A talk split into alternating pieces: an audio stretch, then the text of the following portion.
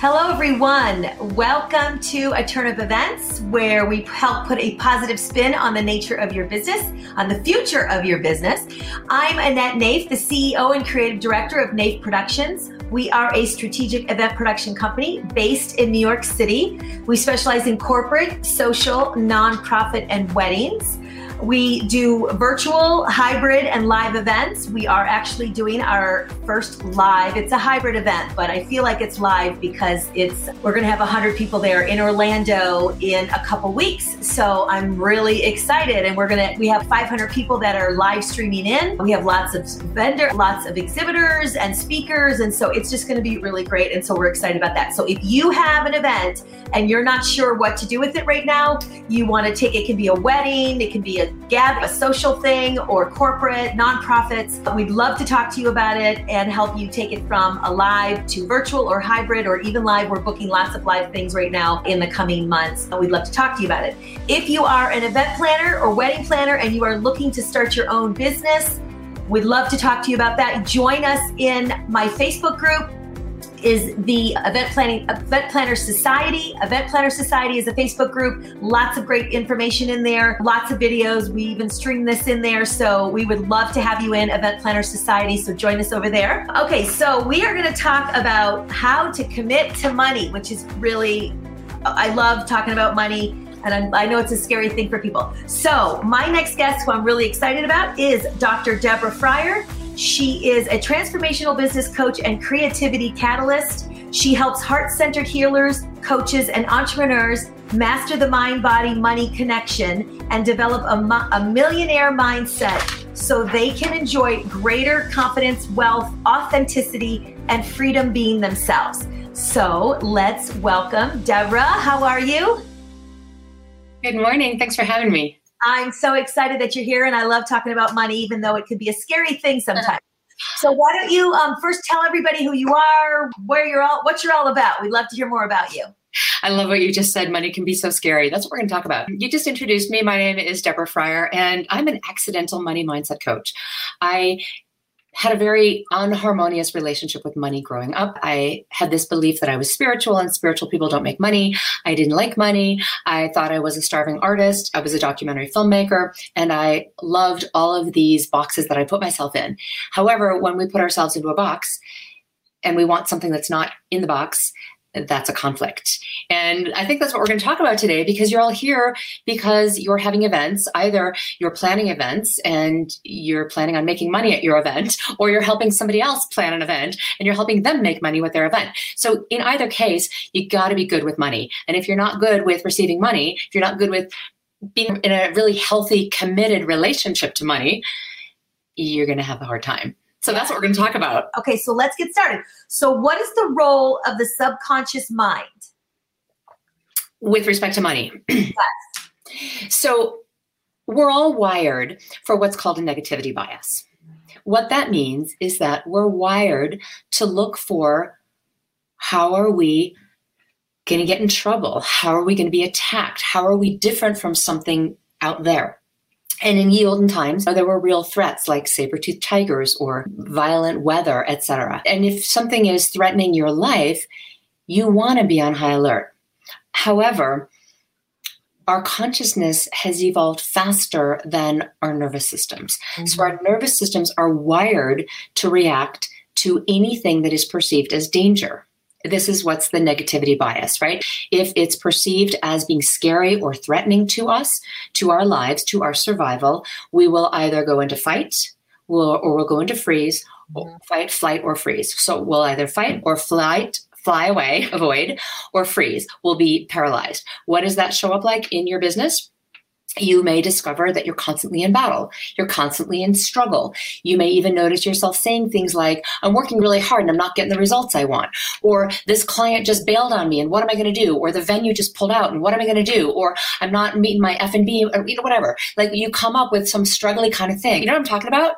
Yes. Do you ever notice that with your clients? Yes, of course. They're spending a lot of money. So there's a lot. Right, of course. And I've done live events and I know it's scary. And the very first time I did it, I was like, oh my God, I have to put all that on my credit card. And every couple of days I was calling my credit card, like, can I have a bigger limit? Can I have a bigger limit? Can I have a bigger limit?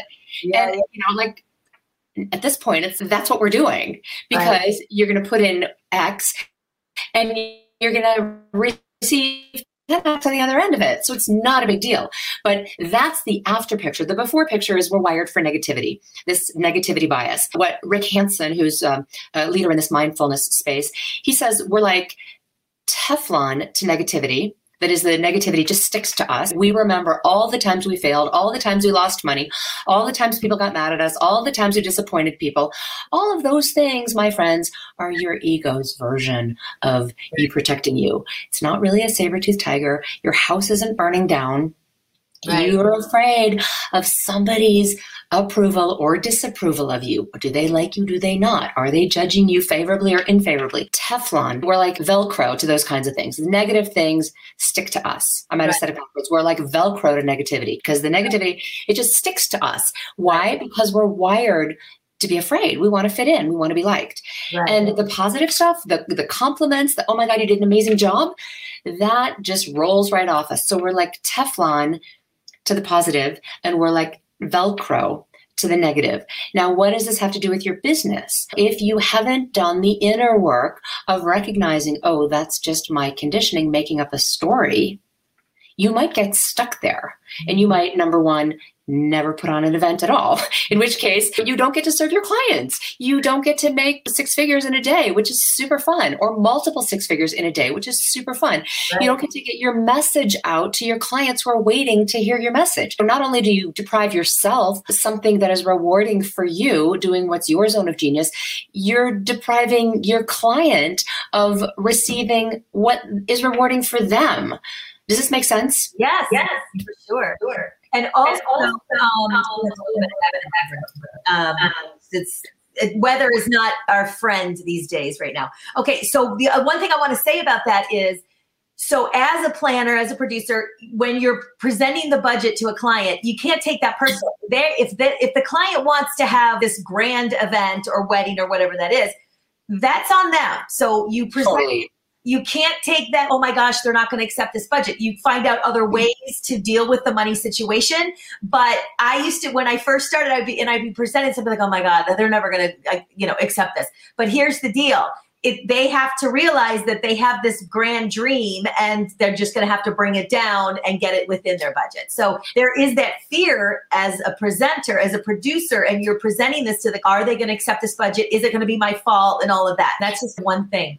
And well, in that, it pertains exactly directly to your question about what's the role of the subconscious mind. Yeah. So if you're presenting something to your client of, you know, here's what the budget is, number one, you just hit the nail on the head. You can't take that personally. You're, you're presenting the best venue, the best rates. You've already done the negotiation. You already understand what goes into putting on a live event. They're trusting you right. to be the one to have all the balls in the air and to do the pre-negotiation, to do the pre-vetting, to figure out what the best deal is for them. And then you're presenting them the best deal for them. You need to stay out of their wallets, right? So if your subconscious mind is going, oh, they're going to reject me, that's your subconscious conditioning that you need to clear. Otherwise, you're going to project that on your client. And guess what? If you're running something subconsciously, which accounts for about ninety-five percent of everything you think, everything you do, all your actions, all your behaviors, all your beliefs, your subconscious is really the one driving. Right. So if you're walking around with a subconscious belief that says, they're never going to go for this budget, guess yeah. what? They won't. They're going to reject your budget. Right. And then you're going to prove yourself right. You're going to be like, oh God, I knew they weren't going to. So you've got to do the inner work. Right. On yourself so that you're clear that you're presenting the best option to them. There's a lot of education for right. the client. Yeah, there is. Yeah. I have the same conversation with my clients because every conversation is an enrollment conversation. And if you've enrolled yourself first that they're going to reject your budget, you need to rewind your subconscious mind and rewire so that I'm an expert in this. You've been presenting, producing events for twenty plus years, right?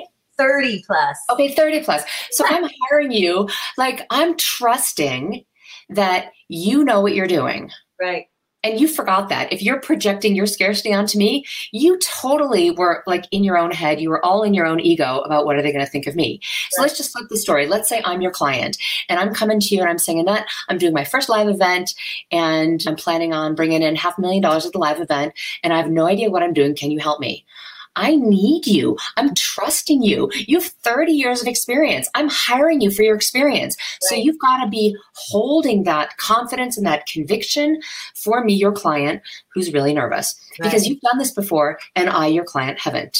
Right? Right. Does this make sense? Yes. And I have done live events and I've also been a documentary film producer working with million dollar budgets. So I've been on both sides of the equation. And it's so important for you, you who are producing events to know that the most reassuring thing that you can possibly offer to your client is your confidence. I coach event planners and, and wedding planners on starting their business and struggling in their current businesses. Mm-hmm. I say it all the time, especially when you're presenting your proposal, you can't be wishy-washy in presenting your proposal. Just, right. just be super confident. This is what I charge. This is what you're going to get. We're giving you all kinds of bonuses here, whatever that looks like. And then right. So your confidence is going to come across to them. If you aren't confident in presenting your proposal, they're going to think you're not confident in doing and producing the event. Mm-hmm. So I think and because of mirror neurons, because of the way our subconsciouses are all interconnected, because we're all in the same field. Right. So if you're coming to me and you're scared, what you need is for me to be rock solid. You need for me to own my authority. You need for me to be calm and loving and reassuring and not buy into your chaos. Right. And if I do that, all of a sudden, subconsciously, now you, the client, are in the leadership role and you're going to feel really insecure because right. you owned me up to be, or you emailed me or you D M'd me or something to say, Deborah, can you help me? And all of a sudden, I'm over here in the helpless position. Right. You're going to lose clients that way. Does that make sense? Yes, it totally makes sense. And so on this subconscious programming, how does it affect our life? So the way we do anything is the way we do everything. Mm-hmm. The subconscious and the conscious mind really are energetic expressions that each one of us is filtering. So I can choose to look at a situation and disqualify myself, or I can choose to look at a situation and say, let's bring this back to your presenting a budget to your client. If you assume that your client is going to reject it, you have disqualified you and them before you even presented it to them. And a thought is simply energy. You can't touch it. You can't smell it. It's just simply a vibration that creates a certain feeling in the body. And the feeling in the body, we, we call that emotion, takes about ninety seconds. If you keep attaching to it and then you layer a story onto the emotion, all of a sudden it becomes a thing. Like they're going to reject me. This is too much. They're not going to trust me. I'm not worth it. You're going to be projecting all your own crap into the thing that you're presenting. And if the hotel room costs thirty thousand dollars, does that mean that you're not worth thirty thousand dollars? No, that would be completely ridiculous. We're talking about how much does it cost to rent a hotel, not you. But like in our subconscious, they get all twisted up. If you don't unhook from some of the tangled perceptions that you've been walking around with, you will unconsciously be projecting that everywhere. You'll, we talked about, okay, you projected onto a client, they're going to reject you. You might also project onto a relationship. Oh, like I have a couple dates and then I think the person is like, maybe there's something there, but because you're projecting, he's going to reject me. He's going to reject me. He's going to reject me. Pretty soon, you're going to create a reason for him to reject you. You'll show up late. You'll, you, you won't clean up your house. You'll, I don't know what it is. Right. Not that everyone has to be clean to impress anybody. That wasn't a very good example. But you get what I'm saying, right? And you'll see that it starts affecting everything in your life. You'll, so many clients come to money mindset, which is what it says on the shingle of my business.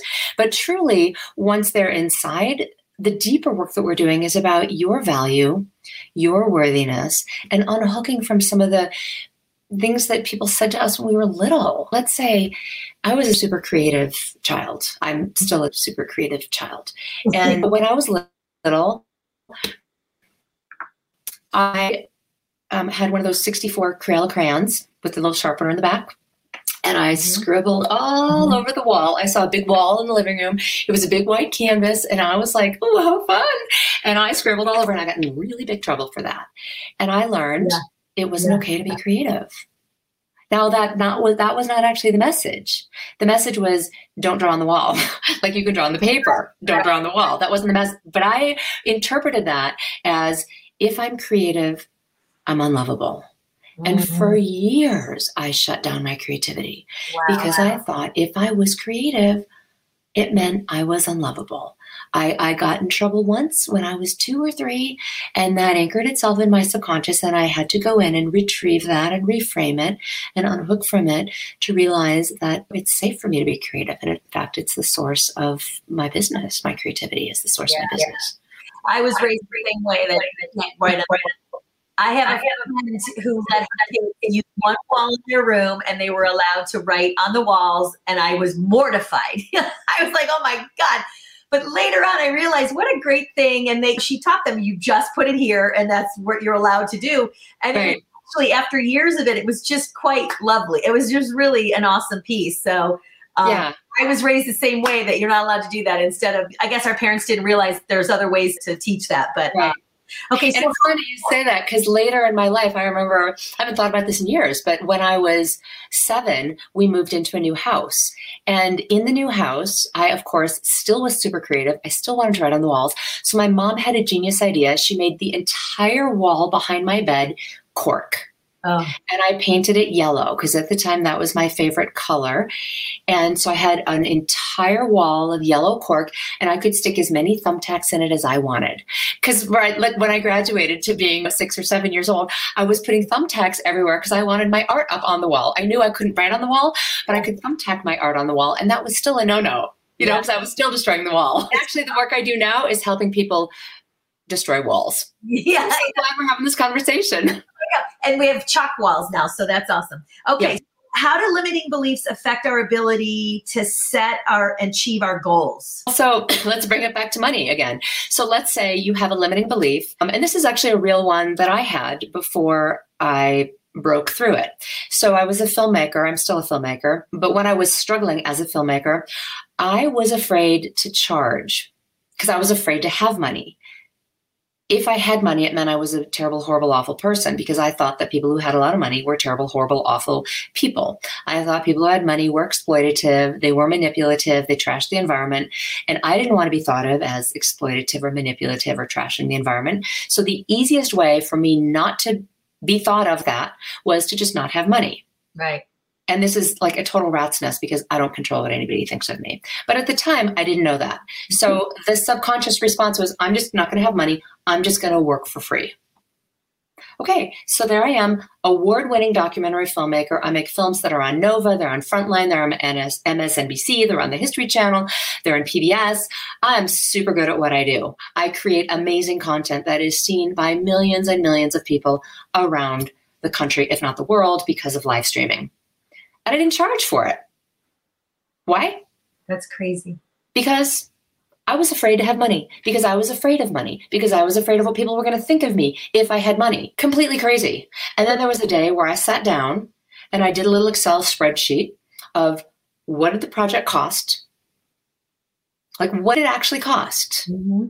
Down to every staple, every piece of Xerox paper, every printer cartridge, all the electricity to do my editing, all the gas to drive to all the film shoots or fly to all the film shoots, which I never charged for. Oh my gosh. Crazy! All I charged for was like twenty-five dollars an hour for my time. Oh my God. Award-winning filmmaker. Crazy. Like this was a self-confidence issue. This was a self-esteem issue.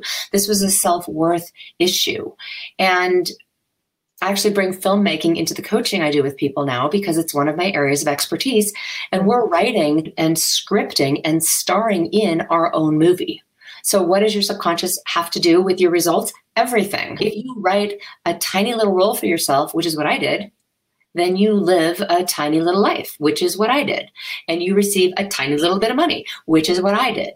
And then I had to break down the walls of that box and realize, oh, I could actually charge for mileage. I know it sounds silly right now, but yeah. you know, like how many people do this? How many people are producing events, And you're not charging for the mileage every time you're back and forth and back and forth and back and forth at the event. That's an expense that you should be charging for. I teach that. Oh, they don't know all the expenses that they should be in- including. I teach that as well. Um, yeah.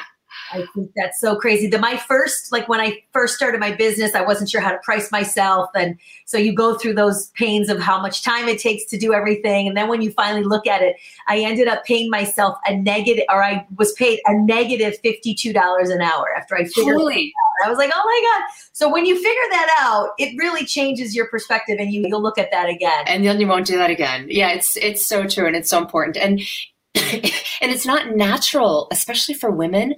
We're so used to giving and overgiving, and we want people to be happy. We love community. We love when everybody's happy. It's just in our nature as right. nurturers, right. and and we're inclusive, and we want to include everything. And it's just a little tweak to remember you get to include you in the mix. Yeah. So how do we change our money? This is a very big topic.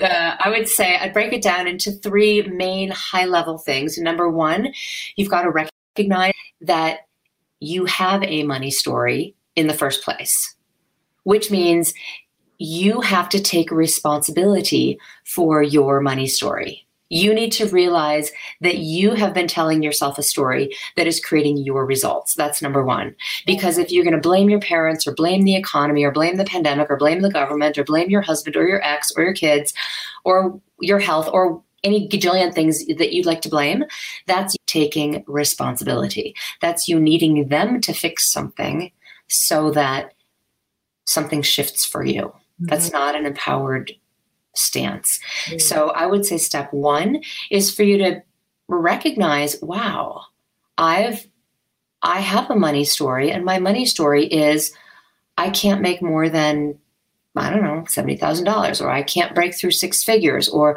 I can't break through multiple six figures, or I can't break through seven figures. That's a story. That's not true. Right. That's simply a reflection of what you have proven to yourself you're capable of up until now. All you're looking at is the past. Right. Number one, you got to recognize that you do have a money story. Because if you keep blaming people, you're not taking responsibility for yourself. So number one, take responsibility that you do have a money story. Number two, you need to change it. The only way we can change something that's operating at the subconscious level is through the subconscious level. Your conscious mind, which operates about five percent of your beliefs and habits and thoughts and actions, your conscious mind cannot create something new because your conscious mind is only going into the reference files of what it has already learned or already experienced or already done. Your conscious mind is looking actually backward. Right. Into your memory. Let's say you're right around ninety thousand, you want to break six figures, or let's say you're in multiple sixes, you want to break five hundred thousand, or let's say you're at six, seven hundred thousand, you want to break seven figures, whatever it is, like there's some next level money goal that you have. And it doesn't have to be a money goal. It could be, I want to weigh a certain amount. I want to feel a certain amount of fitness. I want my relationship to be X, Y, Z with my parent or my kid or with my beloved, or I want to call in my beloved. It doesn't matter what the goal is. So we're talking about money, but it doesn't have to be about money. We operate from a place of habit, which the conscious mind is comfortable with. The conscious mind likes habit. It likes to know what it knows. That gives the conscious mind a false sense of security. The conscious mind says, I know what I know. And therefore, the problem with this, the invitation, opportunity with this, is that the subconscious mind, which accounts for ninety-five percent of all the rest of you, is where all of the realization of your dreams and goals is, mm-hmm. right? It's going to happen in the realm of what you haven't done yet. Mm-hmm. So you have to get off the shores of what you think, you, what you think is possible for you, what you think, period, and step into, here's what's possible. Here's what I'm creating. The conscious mind is very reactive. The subconscious mind, super creative. So step two, you cannot solve the problem of what hasn't happened yet mm-hmm. from the stance of what has happened already. The past is no indication of the future. The present is. because the future hasn't happened yet. So that's step number three, is you make decisions in the present moment that take you a step closer, closer to what it is that you want. If the conscious mind could have figured out whatever your, you think your problems are, it would have. The, the subconscious mind is the place of all possibility. Now, how do you access your subconscious mind? This is the question. There are so many ways to do it. And I teach my clients multiple ways, from different breathing techniques, different um, E F T, emotional freedom technique tapping, which is a way to bypass the subconscious mind, various meditations. There are lots of ways to train your brain. E M D R is another one. Even being outside in nature, or being in water, jumping in the ocean, or jumping in a lake, or being in the bath, or being in the shower, are ways to access a part of you that is perceiving more. So in broad strokes, if we just look at it neurologically, in broad strokes, everything that's coming in is vibration, mm-hmm. which your brain then translates into sound or touch or taste, et cetera. Mm-hmm. So how do you activate the subconscious mind? Do things that involve your senses. Mm-hmm. That's the quickie answer. Even like just stroking your arms like this is going to move your awareness out of fight or flight into the higher cortical area. So now you're going to have uh, communication between the subconscious and the conscious mind. Yeah. So anything that involves you sensing and feeling and perceiving, not analyzing. If you're yeah. analyzing, you've already missed the boat. Right. So go back to sensing. Go for a walk in nature. Smell the spices in your spice cabinet. Yeah. Music. There's so many ways. Does that help? Yeah, yeah. And one thing I want to ask was about, how does our breathing have to do with our health and our, like, I obviously I'm, we've heard lots of times about breathing and all of that. So let, can we talk about like how that can help with our, our minds, our mindsets, our money, my, all of that? That's a great question. Because of course, breath is available twenty-four seven. And breath is constantly flowing in and it's constantly flowing out. So it's a beautiful teacher. It's a beautiful mirror for you with your relationship with money. Mm-hmm. And when you breathe in, go ahead and just allow yourself to close your eyes. If you're listening, close your eyes and breathe in through the nose. And breathe in more through the nose. And just hold the breath for a moment. And begin to feel and sense and perceive an inner pulsation. And exhale through the mouth. Just become aware of what you sense, what you perceive, what you feel. And again, inhaling through the nose. This time acknowledging that you are breathing from the one envelope of air that surrounds the entire planet. We're all breathing from that same one envelope of air. Sip in more. Pause. Feel the pulsation. And exhale you back to the one.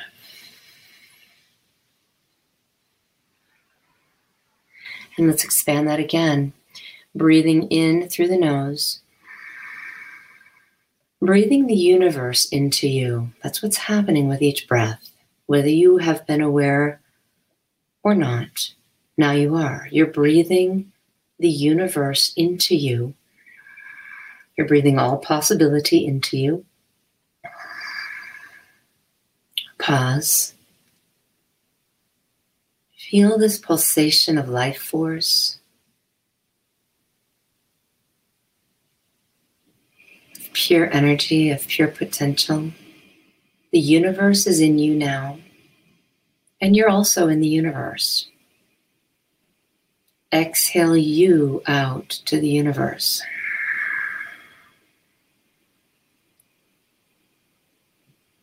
And we'll do one more breath just like that, breathing the universe into you, inhaling through the nose.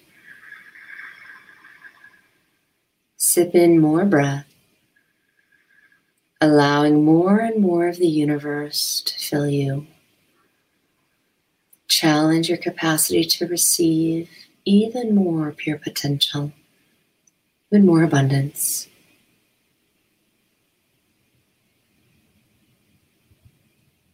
You're in the universe, and the universe is in you.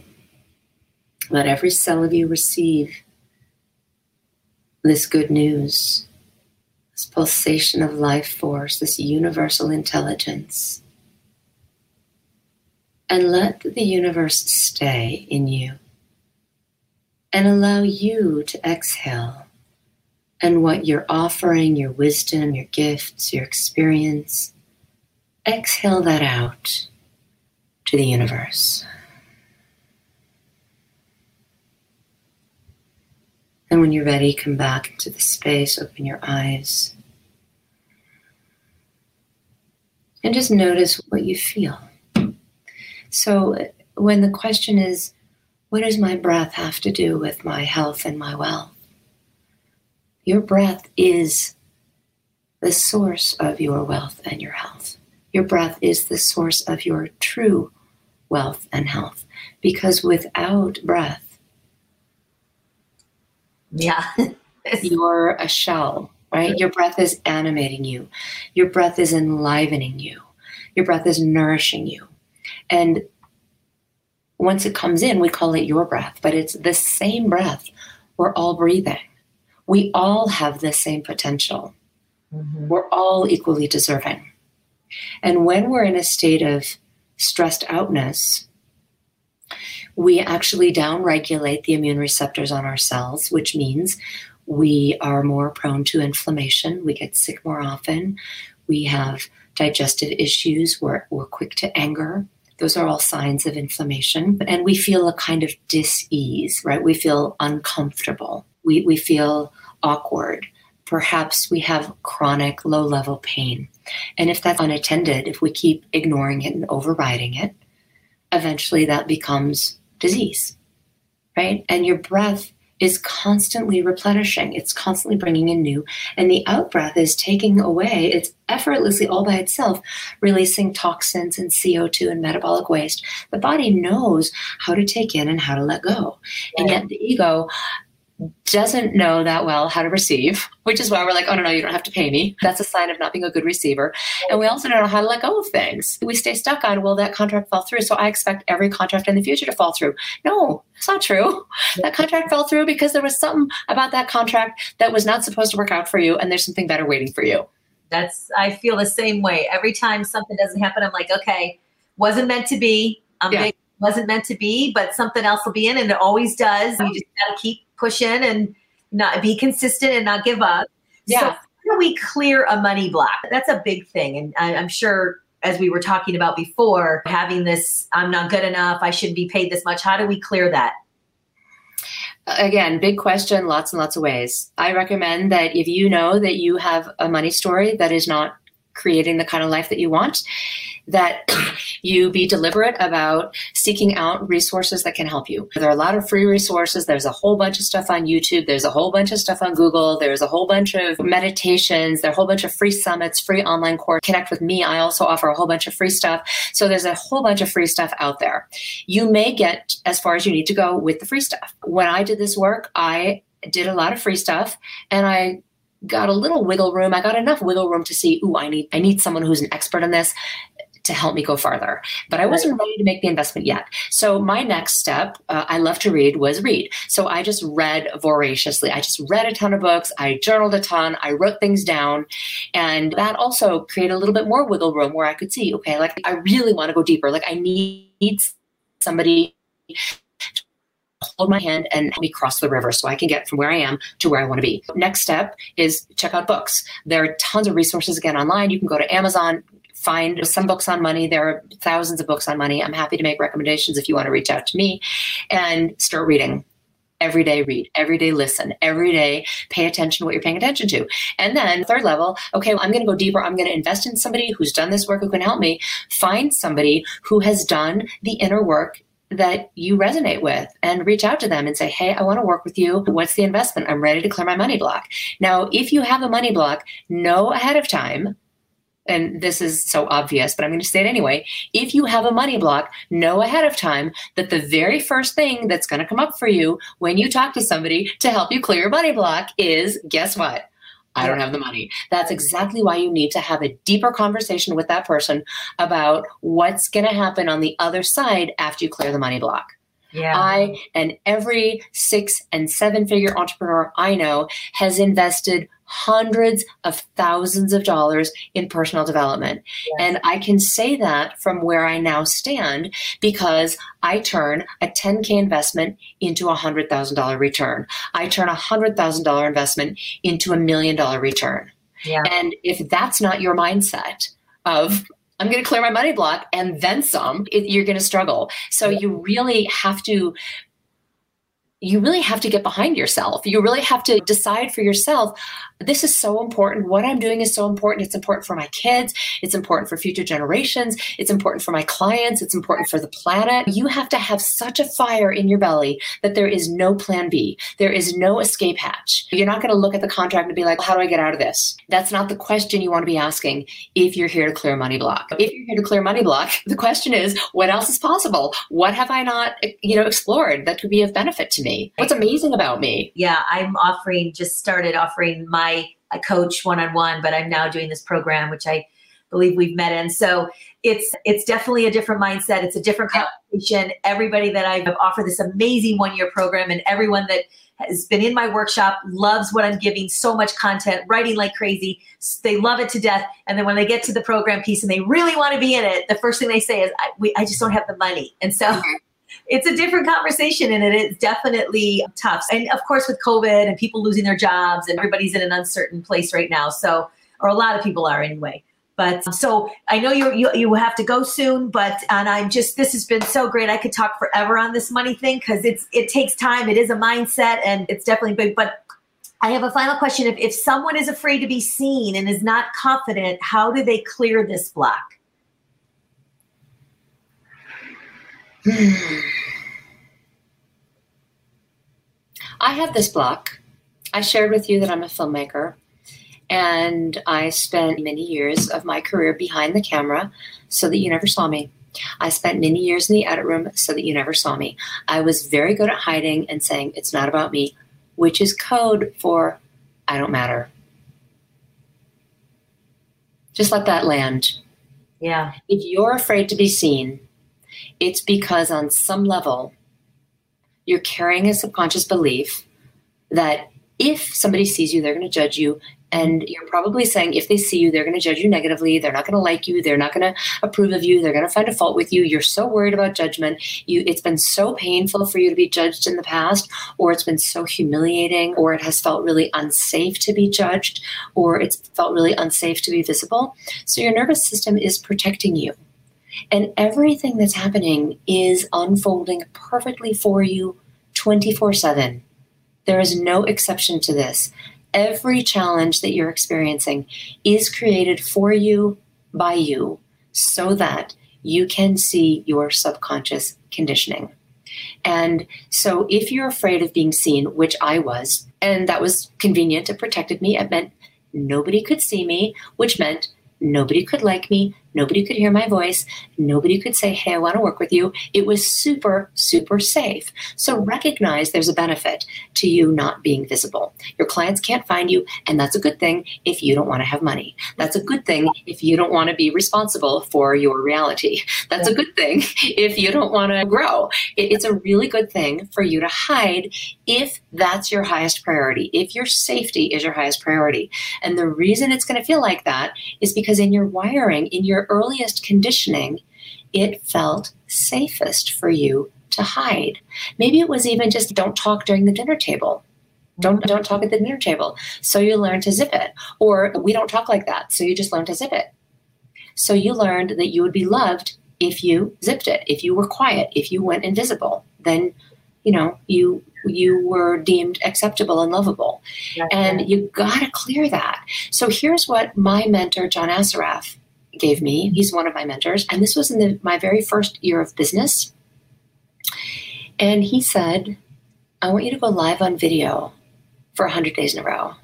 Oh, and I, I still can't believe that I had the, the nerve to say this to him. But I said, isn't there something else I can do? Like this, like this John Assaraf, like he is an expert in the money mindset space. And he's like, here's what I think you should do. And like, he's giving me his advice. I'm, I'm, Like I, I bow down to him. I look up to him. And he said, here's what I think you should do. And I'm like, oh, no, no, I don't want to do that. And he's, are you coaching me or am I coaching you? That's right, not what he right. said, but he's, I told you what my best recommendation is. You can either do it or not. Actually, he probably didn't say that either. But whatever the gist was that I understood was, okay, he's made a recommendation, and me being a people pleaser and wanting his approval, I don't even know if he even saw the videos. I took it to heart. He, my coach said, do this, so I did it. And part of developing a rock solid, unshakable, unwavering money mindset is working with somebody who will help you see your blind spots. So when he said do one hundred days of money mindset videos, actually, he didn't say do one hundred days of money mindset videos. He said do one hundred days of videos. Mm-hmm. So I did. I actually did one hundred eight days of videos. And this was back in twenty seventeen, I think, twenty seventeen. Okay. So it was a while ago. And I did a whole, like I did one hundred days of videos, and they're still out there. And I'm sure I look super unconfident. I'm sure in the very first video, I think I thought I turned off the camera, but I didn't. So my iPhone's pointing at the ceiling. I mean, like I just did everything perfectly imperfect. Yeah, and yeah. All my stuff came up. It was like, what am I going to say? What are people thinking? Nobody's watching this. I'd go live and there'd be like zero, a little eyeball thing, and there'd be zero. And I'd be like, oh, clearly I'm just stupid. I'm making an, an, an idiot of myself. Like I just faced all of my deepest, darkest fears. And guess what happened? My business exploded. Yeah, people yeah. started finding me from all over the world yes. because I made myself visible. What's going to happen when you pick up that gauntlet of go live? You could go live for forty days. You could go live for ten, but consistently show up every day, even when you're scared, even when you don't know what to say, even when you're tired, even when, you know, you're sad, even when you're mad. Just show up being yourself, because what I discovered in that was my full humanity was on display. There were days where I was in tears and I'd turn on the camera and I'd be boo-hoo-hoo. Like, yeah. I'm just sad today, and I'm sharing with you that I'm sad today, or I'm happy today, or I just got out of the swimming pool, or whatever. It was just like people get to know you, and they get to fall in love with the realness, the humanity of you. It's right. not about being a perfect person. Perfect people, who can relate to perfect people? No, I know. Nobody. And then they trust you, they want to work with you. So I, I can relate to that because I am, as a producer, I like to be behind the camera. I don't like being in front of the camera. And people might think that's crazy, and I have a big personality, but I just don't. It makes me nervous. But I started doing it last year, and I've been doing it every week consistently, unless I had a, something come up, but consistently. And now I enjoy it, and I love it. And I do it as an interview. I started as an interview. I do now can go on and do my own thing and, and, and stuff. But you, I promise you that if you just show up and you do it, it will get easier, and it'll be second nature, and you'll be like, what was I afraid of? And it gets better and better, and who cares if you mess up? You just keep going. You just keep going. But I know you have to go. And I am so grateful for you, Doctor Deborah. This has been so amazing. Such great information. You're just a wealth of amazingness. So thank you so much for joining us. And please tell everyone, how can they reach you? Like, where can they go to get to find you? Thanks so much for having me. I love talking about money. I know it's super taboo, and I'm not scared of it. So I love to have the conversation. So thanks, thanks for that. So I have an amazing, it's called the Anatomy of Money Academy, Anatomy of Money Academy. And I do all kinds of fun stuff in there. I do an Anatomy of Money lab where you actually can learn about the money chakras and how do you dial them up, turn them up so that abundance is your natural state. I'm doing one hundred days of money bites right now. And um, we're on about day, I don't know, fifty-six or seven. And I added in an abundance diet, which is thirty things to eliminate so that abundance flows naturally. Okay. And you can join that. All those videos will be up there. They just live there. And you're in an amazing community, an international community of heart-centered, mission-driven entrepreneurs who want to make money doing what they love, being unapologetically themselves. Exactly. So I'd love for you to join me there. Yeah, that's great. And that was a Facebook group in case anyone missed it because we had a little glitch in the video and the live stream. So Anatomy of Money Academy, her Facebook yeah. group, join her there. So happy to have you. Thank you everyone for joining us, and we'll be here again I next week. I think actually I'm off next week, but we'll be back. So happy you came. See you guys. Thank you. Here, bye.